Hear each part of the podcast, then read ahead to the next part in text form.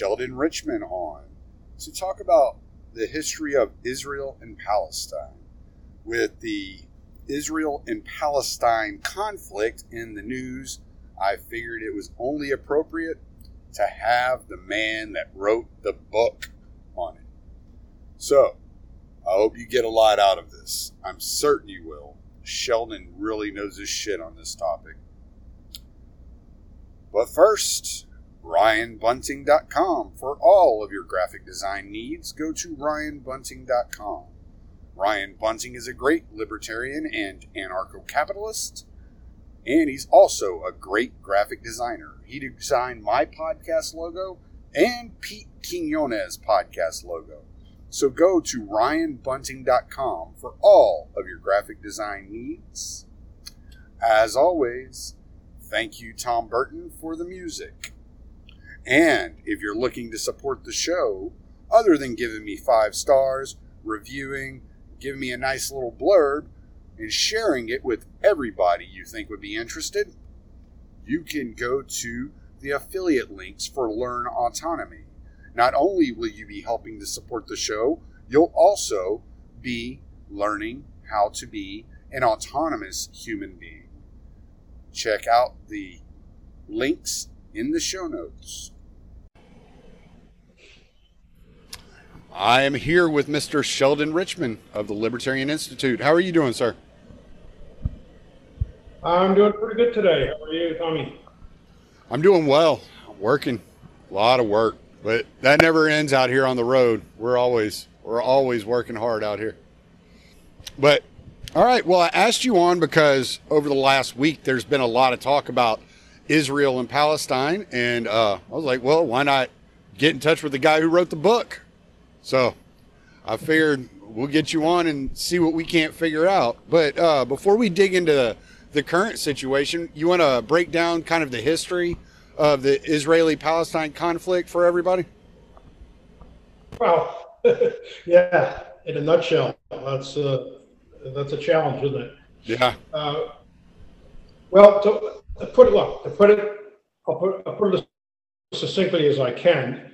Uh, you don't have to go back to ancient times. People think, oh, this is a uh, this is an ancient dispute. It's a religious dispute, and because everybody knows about the history, uh, you know, a little bit about the history of uh, of that area, the you know the Roman conquest and the earlier different conquests, and uh, you know, lots of action there. It was an important crossroads for trade uh, and for uh, the the several big empires, Egypt, Rome, Greece before that.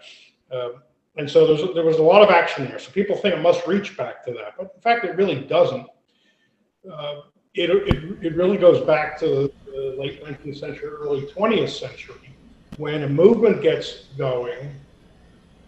Uh, best known as the founder was Theodore Herzl, but other people were talking about it before him, and, including uh, uh, British uh, non-Jews came up came up with the idea that maybe Palestine or part of Palestine ought to be turned into a, uh, Jewish home, uh, supposedly so that the Jews of the world who were considered in exile could return to that area. Now, by this point, 19th century, uh, all over the world, and in, many places quite content where they were. The United States, the reform movement gets going in the in the United in the United States, and Jews are uh, in America are quite happy to be in America. It was the, uh, the freest place uh, that uh, that stage uh, for, for religious freedom, in many other respects. Um, and so it, it, actually wasn't a big hit with uh, with Jews for the most part. It was a small movement rejected by the most religious Jews, the Orthodox, who thought only God could be back to to Palestine, Israel uh, and the Reform, who were uh, you know much closer, they were much more on the secular end, who didn't believe that reconstituting an ancient state, even if they could trace their roots back to it, had any meaning in the modern world. Uh, that was that was then. This is now. So they, they weren't looking to return. Uh, that, that was kind of a new idea, to actually going back and setting up a new, new uh, uh, modern, uh, modern homeland. Uh, Who- who, the other uh, problem, I'm sorry. I was just going to ask, where did that idea originate from? Because I've I've read a little bit of Trotsky, and he talked about giving uh, the Jews their own settlement. well, uh, yeah, different people came up with it, but in the mid 19th century, actually, it was evangelical Protestant Brit- British uh, Britons who, who came up with the idea, and uh, you know they've been motivated by uh, by uh, uh, you know their evangelical views that you don't have the end of days right until the Messiah comes comes and the Jews return to, to Israel. Okay. But uh, there might have also some anti might have been some anti-Semitism thrown in there. Like Right. here's a good way to get the Jews out of Britain. Let's give them a homeland in the Arab world. uh, and so I have a feeling that was, that, that was uh, an appeal to a lot of people who were not Jewish, but who promoted uh, this idea that maybe the Jews should, should return. I'd be a little nervous if someone were saying, I think you should have a homeland in Palestine, and guess what? I'll help you pack your bags. Ready? Come on, let's get going.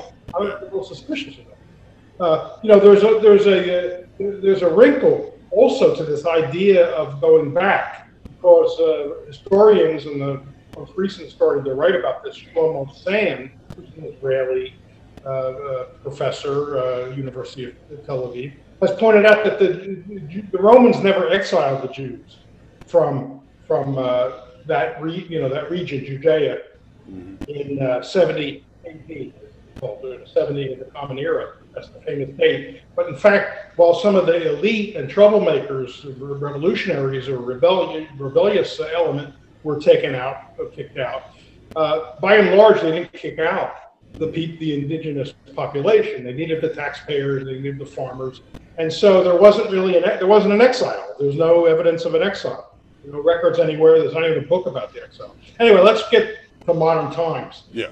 Uh, so, so this movement actually gained steam over time. It, uh, uh, Theodor Herzl in 1896 or so sets up an organization, becomes international. They hold international conferences and begin to get uh, movement going. Uh, during World War One, the uh, British government issues uh, what's known as the Balfour Declaration, which was pushed, of course, by uh, Zionists, which means you know Jew- Jewish advocates of um, of the homeland in Israel. It wasn't a dirty word; it was their word. It was the Jewish word, Zionism. It's called a World Zionist Organization today. It's not like a rank anti-Semitic term of insult, right? Zionism is was the name of the philosophy and the movement. Uh, they had uh, lobbied very hard for the for the British government to give its not its approval for a Jewish homeland. It was it was worded in a very vague, vague way in order to get it accepted uh, by the government of Britain uh, to set up a Jewish homeland uh, in Palestine. It was vague on whether it would be all of Palestine or in just in Palestine. You know, purposely vague. It was a political document. And part of the, the British reason for getting this is they wanted the U.S. In, uh, to get into the war, World War One, and they thought that Jewish support in America, American Jewish support, for getting into the war, because Britain was not having a good time the, in the war at that point, uh, having a rough time. They thought this would help swing Jewish support for getting into the war. Uh, most Jews weren't in favor of a, of a, a Jewish state in Palestine. They, they were Reform and Orthodox, and they, uh, that wasn't their cup of tea. They didn't like the idea. Um, anyway,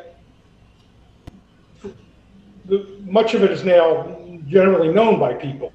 By the, you know, we get through World War One, we get through World War Two, and the horrors of the Nazis, and the, the movement really catches on. And the new United Nations in 1947, the General Assembly adopts a partition recommendation. It's very important to stress the word recommendation. In other words, that we're going to, they, they recommended that Palestine, that area, that strip of land between the Mediterranean Sea and the Jordan River, uh, be divided because there were there were Jews and Arabs, Palestinian Arabs, they were all considered Palestinians in those days, um, living there, uh, slight majority, a majority for the for the Arabs, for the non-Jews, the Muslims, there were Muslims and Christians as well as secular uh, Arab Palestinians. That that area ought to be partitioned into a Jewish state and a Palestinian state or Arab state. Uh, and it was gerrymandered. It was a very odd. You can find the map on uh, easily online. Uh, it was gerrymandered so that the, the Jewish area would get number one, 55% of the land, even though they they were under under a majority of the population, under 50% of the population. Uh, but this gerrymandering would give them a slight majority in the Jewish designated area, with the rest of the land, 45% going to the Palestinian Arabs. This was only a recommendation. Number one, the UN has zero power to partition territory. There's nothing in its bylaws about being allowed to partition territory. They were recommending it to the Security Council, but mainly they were recommending it to the British, because the British, under the mandate system that was set up after World War One at the uh, Versailles, you know, the, the Paris Peace Conference, uh, gave that con- basically made that a colony of the British. They didn't call it a colony; they called it a mandate. But, but they administered it, uh, and so it was a recommendation. A recommendation. They didn't partition to the British. Here's the way we think the land ought to be divided. That way, uh, you know, there won't be. Uh, we don't want war. We don't want fighting. We don't want anybody hurt. Uh, the Arabs, the Palestinians, were hardly consulted and they didn't accept the partition. I mean, they, after all, they wanted independence from the other Arab countries. They've been pushing for that, and uh, they were not going to give uh, their blessing to a division of the land into a Jewish state and, and, and a, and, a, uh, and an Arab state or Palestinian state. They weren't against Jews living there. Jews lived peacefully with Arabs in Jerusalem and other parts of that uh, you know that uh, land for a very very long time. I mean, for hundreds of years, of, you know, at least a millennium. Uh, so the Arabs wouldn't go for it. The Israelis they wanted all of Palestine, and certainly the, the most, most hardcore Zionist organizations and people, leaders there, wanted the whole territory, but they were willing to take what was recommended in the partition as a foothold, as a beginning. And in fact, they would never declare what their borders were because they, they figured in the future we'll grab more of the mm-hmm. land. Uh, meanwhile, they start to drive Arabs out of their villages in the land that was set that, was part of it was recommended for the Jewish state, and and also um, and this is a lot of this is even going on before the war, what's known as the War of Independence, uh, uh, got going. They're putting pressure on Arabs, they're scaring them out of the land, terrorizing them. Really, they have paramilitary, very powerful, well-armed paramilitary uh, organizations that would end up becoming the new Israeli army once the, the state was declared. Anyway, by by uh, by the, time uh, of the you know by by the end of 1948, 750,000 Arabs, Palestinians, were, were driven or or fled their land in, in fear because of what was going on. These and, and the, one of the most uh, horrible cases is this uh, uh, village called Deir Yassin in April of 48. That's before uh, Declaration of Independence from the Israelis occurs, and also be, before any Arab country begins to get involved to, to try to stop all this uh, ethnic cleansing. Deir Yassin that there's a massacre, kills uh, men, women, and children. Uh, I forget the number, but it's you know certainly well over 100. And this sort of thing happens other places, but in a lot of places people just fled because they heard about massacres, and so they just left. So the idea was to, and there was a plan to scare people to leave, into leaving because the idea was to purify the land, which means put it into Jewish hands. After all, don't forget, it's supposed to be a Jewish state, and if it's a Jewish state, you can't, you certainly can't have anything but a Jewish majority. And if you could get all the Arabs to leave, then fine, that's that's uh, that's the thing to do. Uh, the Arab governments that around, or, you know, surrounding the area are then kind of goaded into getting involved, and, and that's where the war the war against Israel begins. But most of the fighting, because of the ethnic cleansing, the, those governments which were reluctant to fight, they weren't very well organized. They get into uh, they they head into the Arab the Palestinian parts of the uh, you know of Palestine, to try to save uh, Palestinians from being driven from their homes. Uh, anyway, it's a long story. Uh, one thing I need to highlight is Jordan was known as Transjordan at that time because it only it didn't have the West Bank at that point. It only had was only on the east bank of uh, of the, the Jordan River. Uh, they are secretly negotiating with Israel because the Jordanian king, uh, who doesn't doesn't also did not want an independent Palestinian state. He wanted to rule the Palestinians. He was of that Hashemite family, which is a very prominent Arab family that had rivals. Not everybody liked what they wanted. They wanted to rule all the Arab people, but there were other families that thought, no, no, we want to rule. We want to be the rulers. Um, so they kind of deal with the Israelis. Actually, they weren't the Israelis yet, with the Zionist movement, uh, to to divide the land. Israel basically said, "Good, okay, you can have you King Abdullah can have the uh, uh, what to, what was going to be the Palestinian part of the partition. We don't want an independent state for the Palestinians, and you'll res- so we'll respect that, and you'll respect our side." Abdullah basically agreed. The one place where they didn't strike a negotiation was Jerusalem. Jerusalem under the plan was not supposed to be given to either side. It wasn't even supposed to be divided one half for one side, one half for the other. It was supposed to be an international city. Uh, it never became an international city. Uh, Jerusalem, uh, Israel got the western side, and, Israel, and uh, Jordan got the eastern side, and that's where this fight, this recent fight, kind of originates. I mean, there's a lot we could talk about, but that that that the that the neighborhood in Jerusalem, in East Jerusalem, where Arabs were facing eviction, is called uh, Sheikh Jarrah, and that's in what was once Jordanian ruled Eastern East Jerusalem and is now, since the 1967 war, Israeli ruled East Jerusalem. That's what kind of sparked this later conflict, this later onslaught against Gaza, because people were protesting the pending evic- evictions because there were settlers wanted the homes and wanted the land in that, in that neighborhood. And Israel, Israeli police attacked uh, worshippers uh, during the holy month of Ramadan at the Al Aqsa Mosque who were uh, expressing their uh, opposition to the evictions. And Hamas then said, if you don't stop all that, we're going to start launching rockets again. And so they started launching rockets. I hope that kind of covers. Yeah, well, it does. Well, it, it, leads it me does. to the question: to... um, what uh, what impact did Trump moving the embassy to Jerusalem have on all of this?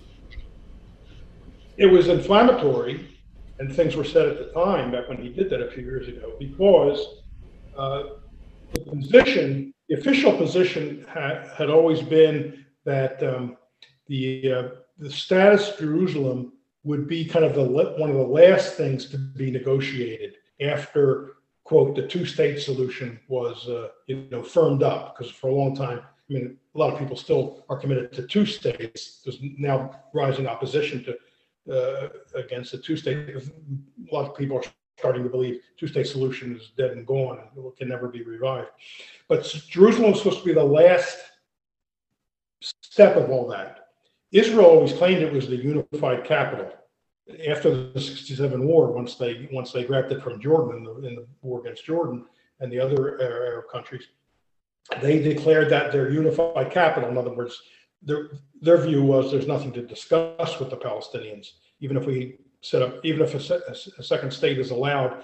Sorry, Jerusalem won't it won't be part of it. It's part of Israel, uh, and that and the but the American position has always been that is to be negotiated in the future.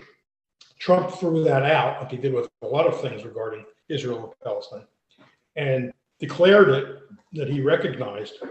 He recognized that it was the unified capital of Israel. Israel had annexed it, I think, in 1980 or something. I forget the, the exact date. Had formally annexed the eastern part. In other words, land seized during war, which you're not allowed to do under international law.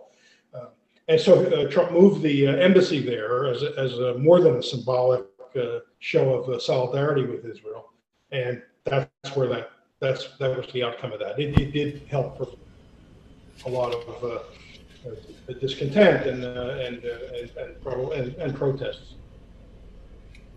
Did uh, now a lot of a lot of the conservative media because I, I because I come from that side and so many people I know are conservatives, I kind of pay attention to it a little bit more than I pay attention to any of the other media. Yeah. But um, a lot of the conservative media are saying that, well, if Trump were still in office, there this would have never happened. This this latest you know flare up would have never happened.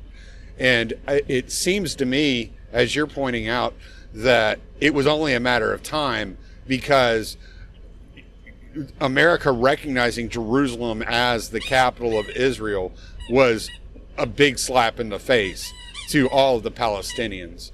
And and and this isn't like where a lot of people get confused is they think that if you're if you're saying well Israel's doing all this wrong and they're provoking you know a response that you're defending Hamas. Now this isn't saying that Hamas isn't a terrible organization but we're we're pointing out that Israel is not, you know, the white hats in this situation either. The real victims here, I've been pointing this out ever since it started. The real victims are the are the citizens. I mean, the citizens of, of Israel, the citizens of Palestine, they're the ones getting caught up in the middle of this power struggle between these, you know, two opposing gangs, basically. And and it's just it's it's really sad for them. So was was there any sign that the, that this was happening or going to happen while Trump was still in office? I'd have to see the, the exact argument by the people who make that claim that it wouldn't have happened. I don't know. I don't understand why it wouldn't have happened. What was? I, can't imagine what would Trump be doing. Uh, first of all, Biden has been as as a as much of a booster of Israel over his career as you could possibly imagine. Claimed proclaimed himself a Zionist some years ago. Uh, he's uh, yeah he's lately made a few statements uh, telling Netanyahu that maybe we need to he needs to de-escalate because he's getting some flack from the you know some of the progressives in in the uh, in, in his party. Uh, but uh, I, I, I really don't see that argument look, the problem, the thing with Hamas, you need to understand, I, and I don't approve of Hamas. First of all, it's a, uh, a totally secular person. I'm not religious in any respect. My background is Jewish. I have Jewish upbringing, Jewish education. Uh, but I, uh, but I'm, uh, you know, I don't regard myself as, uh, as, as of any religion or any tribe, uh, except good, rational people who favor freedom. That's my tribe. All good, all good, rational people favor freedom. Uh, but when you when you dispossess and oppress a group of people and never engage in good faith conversations with them about how you can restore their rights, if you do that, you are going to make the most extremist, in other words, violent types rise to the top of the of the subjugated people. That, that's an old story. We know that. We know that if you if you if you put people in a corner and you know take stuff away from them and don't recognize any rights, and it's especially true in Gaza, but it's also true to some to a lesser extent, but still a large extent in the on the West Bank. And, and it's also and and uh, it's true to some extent, again a lesser extent, but still a substantial extent of the Arab Palestinians in Israel itself. In other words, before the, the pre 1967 borders, the 1948 borders. They don't have complete rights. So if you do that, you are encouraging the most violent elements to rise to the top because if you if people seem to have no other alternative, then violence is going to seem appealing. I don't approve of launching rockets, you know, just willy-nilly toward population centers. Now, these are not great rockets. They don't have guided systems. I'm not saying they can't kill anybody, but you know, they've killed. I think the latest count I saw is 12 people. That's that's tragic. But the the, the, the Israeli military has killed what is it, 67 uh, children in Gaza. 212 or more people total, but they've killed more children than the, the Hamas rockets have killed Israelis. So I'm not approving of that. But I'm saying if, if you want to stop rockets, you don't have Iron Dome, you know, this air defense. Have real talks with people and show that you have good faith and really are sorry about what happened and you want to restore their rights and find some way to live peacefully. that'll get rid of Hamas. And you know, Israel encouraged Hamas in another way that's not widely known, but it was written about in the mainstream press, the wire services, and in the 1980s, I believe this is. Hamas wasn't always a player. The big Palestinian player, there were a couple of more minor organizations, was the Palestine uh, Liberation Organization, the PLO, which was also a coalition. Its main faction that, that Yasser Arafat had was, was Fatah. It eventually became the Palestinian Authority under the Oslo uh, Accord, in the, on, in the, especially in the West Bank. Um, the PLO was a secular organization. It was not a fundamentalist Muslim organization. It had Christians. It had it didn't care. It didn't talk about religion. It talked about land and politics and rights. Uh, I'm not saying I approve everything they ever said or ever ever did. I, I don't. They, they killed innocent people, and, and, I don't approve of that, of course. Uh, but it was a secular organization. That's my point. Secular. Israel helped to nourish Hamas when it began to arise because it would be a divide and conquer uh, device. In other words, if you help a religious organization rise, a more fundamentalist uh, uh, Sunni uh, Muslim organization arise as a rival to the secular, you're going to hurt the, the influence, you're going to detract, take away influence from the secular, from the PLO, which was very representative. It was favored by most Palestinians. And so, you know, Israel the, the, rulers of Israel, I don't blame the average Israeli person, really have themselves to blame for this, for the rise of Hamas, but also for the fact that the, that the, the most uh, violent element will uh, will rise to the top if you're not willing to talk to people in good faith, not phony two state things where you're making demands they can't possibly uh, accept that are that are uh, uh, insulting. Uh, you know, they wouldn't really have control over their own lives. I'm not talking about that. I'm talking about real discussions in order to try to make make things better, but also acknowledge that yes, we took we drove Palestinians off their land and we have not permitted them to return. It's funny that the the dispute over houses in East Jerusalem uh, are, are, are, said the, the, the settlers will say these were Jewish homes except Jordan took over East Jerusalem to kick Jews out of homes, and now we want those homes back for Jews. Well, I bet you that's true in other cases. Jews probably were not well treated by Jordan uh, in, in East Jerusalem after the 48 war. But a lot of some of the Arabs who moved into those homes when Jordan was uh, in control were driven out of their West Jerusalem homes by the Israelis. And it's not just West Jerusalem. Jews were driven, I mean, Arabs were driven out of their homes, Palestinians out of their homes through 47 and 48, and early, even earlier times, were kicked off their land that they had farmed and worked, you know, worked and lived on and farmed for generations.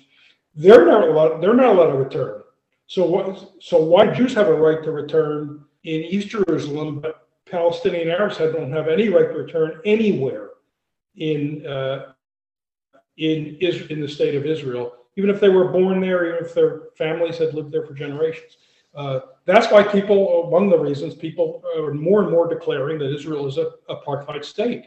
And two key uh, human rights organizations, B'Tselem, which is the most prominent and respected uh, Israeli human rights organization, that's B'Tselem, and Human Rights Watch have both recently put out reports and statements saying Israel is an apartheid state based on the principle of Jewish domination or Jewish supremacy. They, they've used those terms. Uh, the gloves are coming off on the, on the, for, uh, by the critics that they're, they're realizing this is not something we can uh, just uh, you know uh, tiptoe around. We have to face these issues. It's an apartheid system from the river to the sea, not just even in just the West Bank and Gaza, but that whole area. So. Yeah, and when you when you look at you know just look at Gaza, you know it's it's an open air prison the way that they they treat these people. I mean, I've I've watched um, documentaries where you see the IDF running through the streets at you know two three o'clock in the afternoon, telling people they're out past curfew. You know, and and you're like, what what is what is happening here? And it's it's it's really sad to see that, and a lot of a lot of the conservatives will say, well, you know, Israel agreed to a two-state solution, but the Arabs would never agree to it. They always they were always saying, no, we're going to run Israel out of uh, of of of the region. So you want to you want to touch Well, on that for a second? in the in the uh, in the late eighties, the uh, the PLO Arafat uh, did finally embrace the two states uh, idea, which meant that he was now conceding seventy eight percent. Right, Israel under the partition idea proposal was to get was to be fifty five percent. By the time the forty eight war was over, they had seventy eight percent. That, so that's leaving Gaza and the West Bank, including East Jerusalem. Uh, for the first few decades, uh, the PLO's position was one democratic state where all rights are recognized. Now, you could say you don't believe them, but that's what the language was. It wasn't, in other words, they didn't want a Zionist regime, as they might call it, because the Zionist regime was a Jewish supremacist regime. They wanted a, a- uh, uh, a single state where all rights are recognized. You can look up, and again, you, you can doubt him, but at least let's look at the words. You can find Arafat's speech to the UN in, what is it, 1974, the famous, like, I have a gun in one hand and an olive branch in the other. And famous, uh, famous speech. You can see what he says, or you can look it up uh, and read the text. in the 80s, I think he realized that that wasn't going to get anywhere. By the end of the 80s, he and the PLO are saying, okay, look, you can have the 78%. Give us the 22, the 22%. Nobody ever talks about that being a big concession on the part of the Palestinians. All we hear about, we hear about Israeli concessions like all the time, but they're always meaningless for the most part because even any Palestinian state that said it was willing to have would be totally controlled in the exterior by Israel. All security would be in Israel's hands there wouldn't be, you know, it wouldn't be a state in the modern sense of the word state.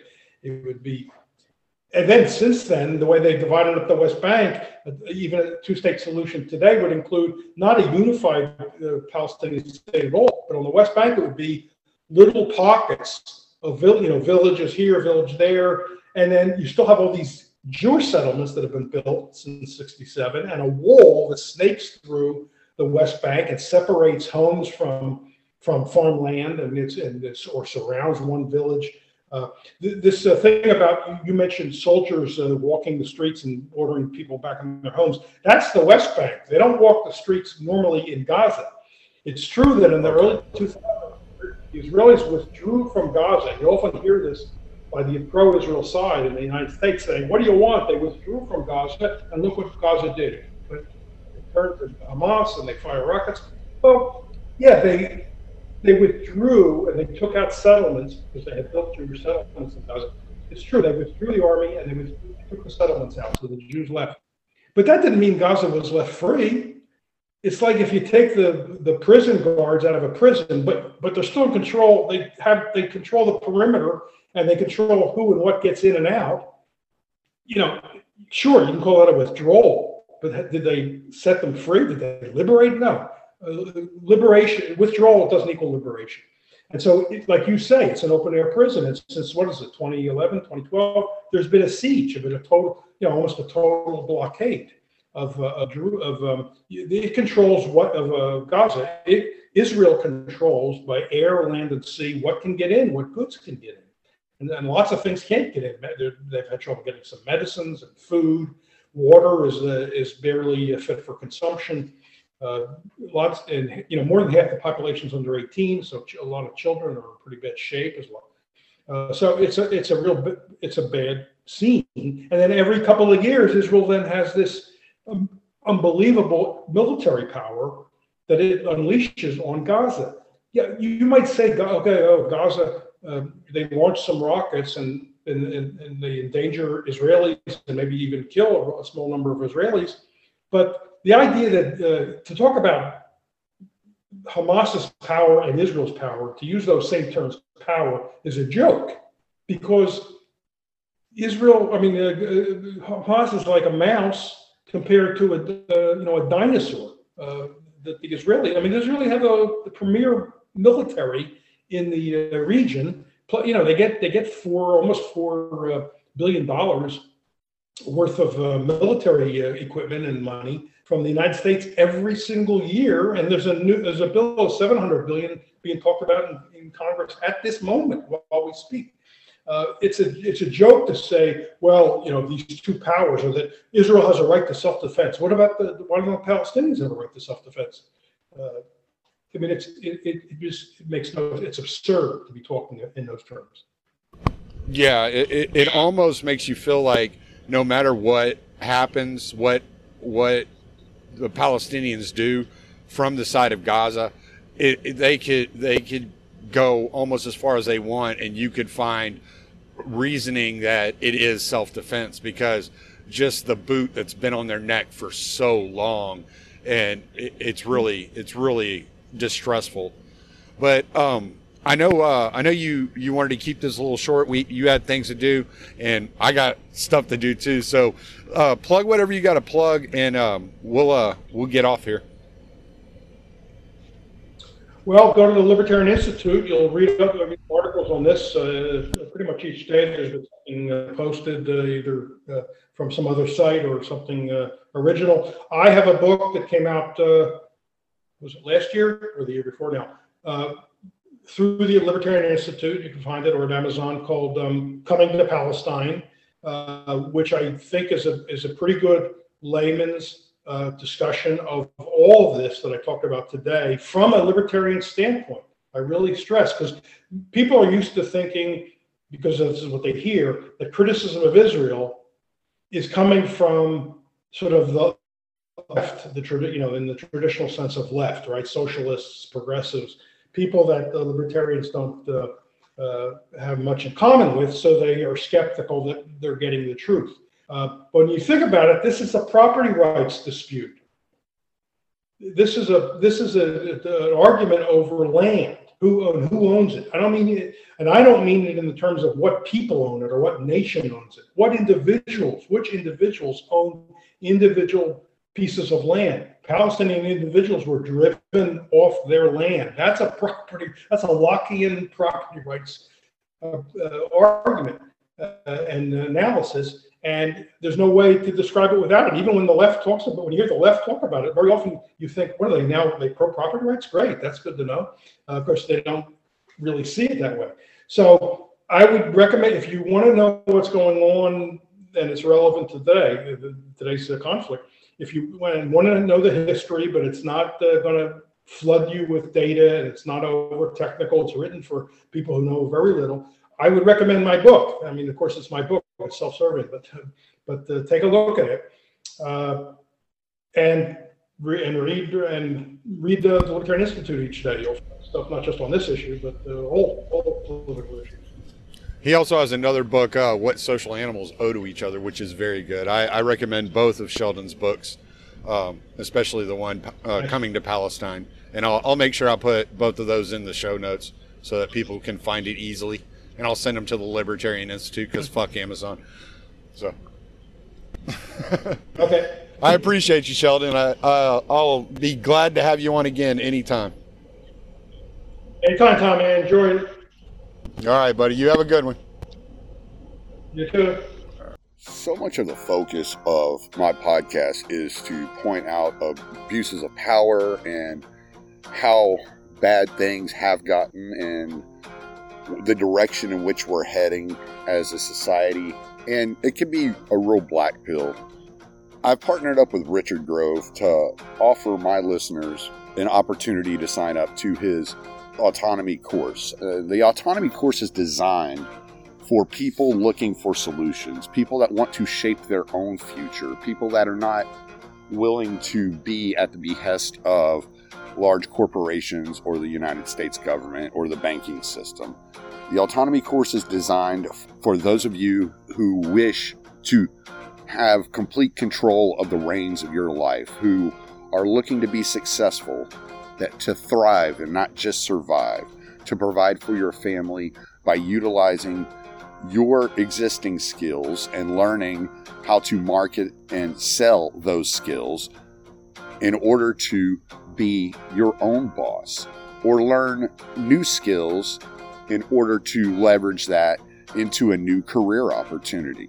So if there's a job out there you've been trying to get or you've been wishing you could get, but you just don't have the skills for it, the autonomy course is the place for you to start to learn how to land that position, to learn how to market yourself better, to gain confidence, and to be surrounded by a community of like minded people that will encourage you and help you along the way. So use my affiliate links and go check out the autonomy course. It could be right for you.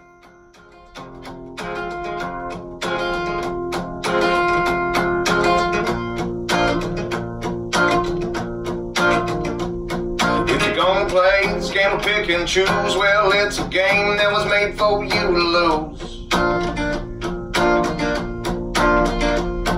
It doesn't really matter how many times it's the same old worn out stories, same old lines. They're all pointing dirty fingers in hypocrisy, bragging on their feats of mediocrity again. Never really making any change, but they keep on getting reelected, and I find that strange. That's why I say fuck 'em, don't feed 'em, cause we don't even need 'em. I never celebrate the tyrants out of taking our freedoms. Yeah, I said fuck 'em, don't feed 'em, cause we don't even need 'em. I never celebrate the tyrants out of taking our freedoms. What's it gonna take for you to see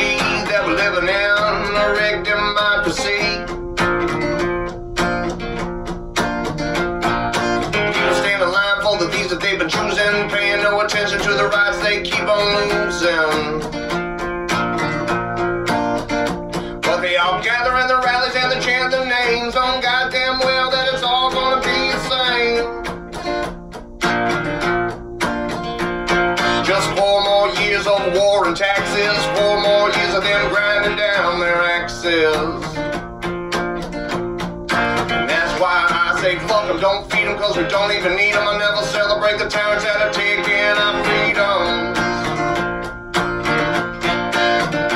Yeah, fuck 'em, don't feed 'em, cause we don't even need 'em. I never celebrate the tyrants that are taking our freedom.